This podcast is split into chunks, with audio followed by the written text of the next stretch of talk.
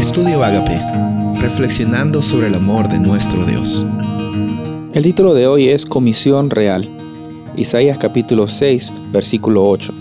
Después oí la voz del Señor que decía, ¿A quién enviaré y quién irá por nosotros?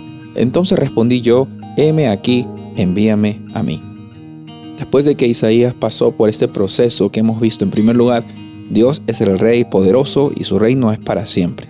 En segundo lugar, Él es poderoso y también nosotros no somos poderosos. En tercer lugar, nos damos cuenta de esa diferencia de poder y muchas veces nos da miedo y nos hace recordar nuestra situación. Después encontramos de que Dios toma la iniciativa y nos alcanza para limpiarnos y para animarnos. Y después Dios nos llama y nos da una identidad y un propósito, nos hace recordar nuestra identidad porque siempre la hemos tenido.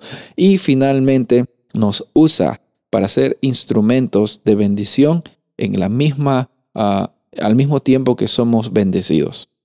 En esta ocasión vamos a hablar sobre esta comisión real. Dios decide usar a Isaías, a pesar de que Isaías pensaba de que él no era digno y que ya prácticamente merecía morir.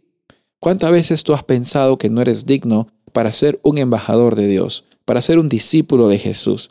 ¿Cuántas veces has actuado como Pedro quizás diciendo, apártate de mí, Dios, yo no merezco estar contigo por las cosas que yo hago. Si tú, si, tú supieras lo que yo hago, sabes, te voy a decir algo, Dios sabe lo que tú haces. Dios sabe lo que tú no haces. Dios sabe los errores que has cometido en el pasado.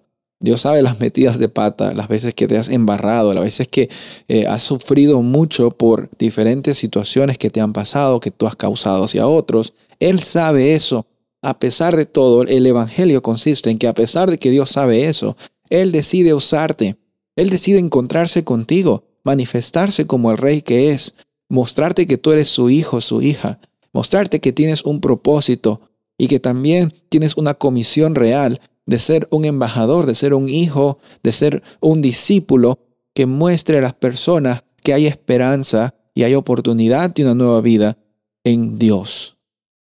Vas a recordar entonces aquí de que estamos en el capítulo 6 de Isaías, no estamos en el capítulo 1. Generalmente el llamamiento de los profetas, eh, como podemos ver en otros libros, sucede en el capítulo 1, pero aquí en el capítulo 6 es que recién se da el llamamiento, no sé si oficial, pero un llamamiento más pronunciado de Isaías.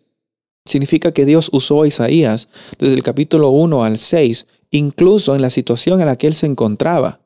Yo quiero decirte a ti de que Dios va a usarte en la situación que, que, tú te encuentras. Si tú crees que esa situación no glorifica a Dios, déjame decirte que no hay nada que Dios no pueda transformar, que no pueda hacer para su gloria. Una situación en tu matrimonio que está destruida, que tú sientes que ya no hay solución, puede transformarse en la oportunidad más grande de declarar de que Él es fuerte y poderoso. Una situación económica o moral en la cual tú estás pasando y sientes que ya no hay arreglo y sientes que Dios no debería usarte, que no mereces ni siquiera ir a la iglesia o ni siquiera mereces abrir tu Biblia, tú eres un bueno para nada. Escucha, esas son mentiras de Satanás. Tú siempre has sido hijo e hija de Dios y tienes una comisión real. Así como Dios mandó a su ángel para que Isaías tenga la certeza de que él puede recibir la purificación por parte de Dios. En esta ocasión, si tú te comunicas con Dios y le dices, Dios, yo quiero realmente ser transformado, yo estoy seguro de que Él va a venir a tu ayuda, a tu socorro, y vas a encontrar socorro en la presencia de Dios, así como Isaías encontró socorro en el santuario celestial. Sabes, en esta ocasión el desafío es que encuentres ese socorro en cada momento cuando vengan las tentaciones y las mentiras de Satanás que te hagan sentir como una persona indigna.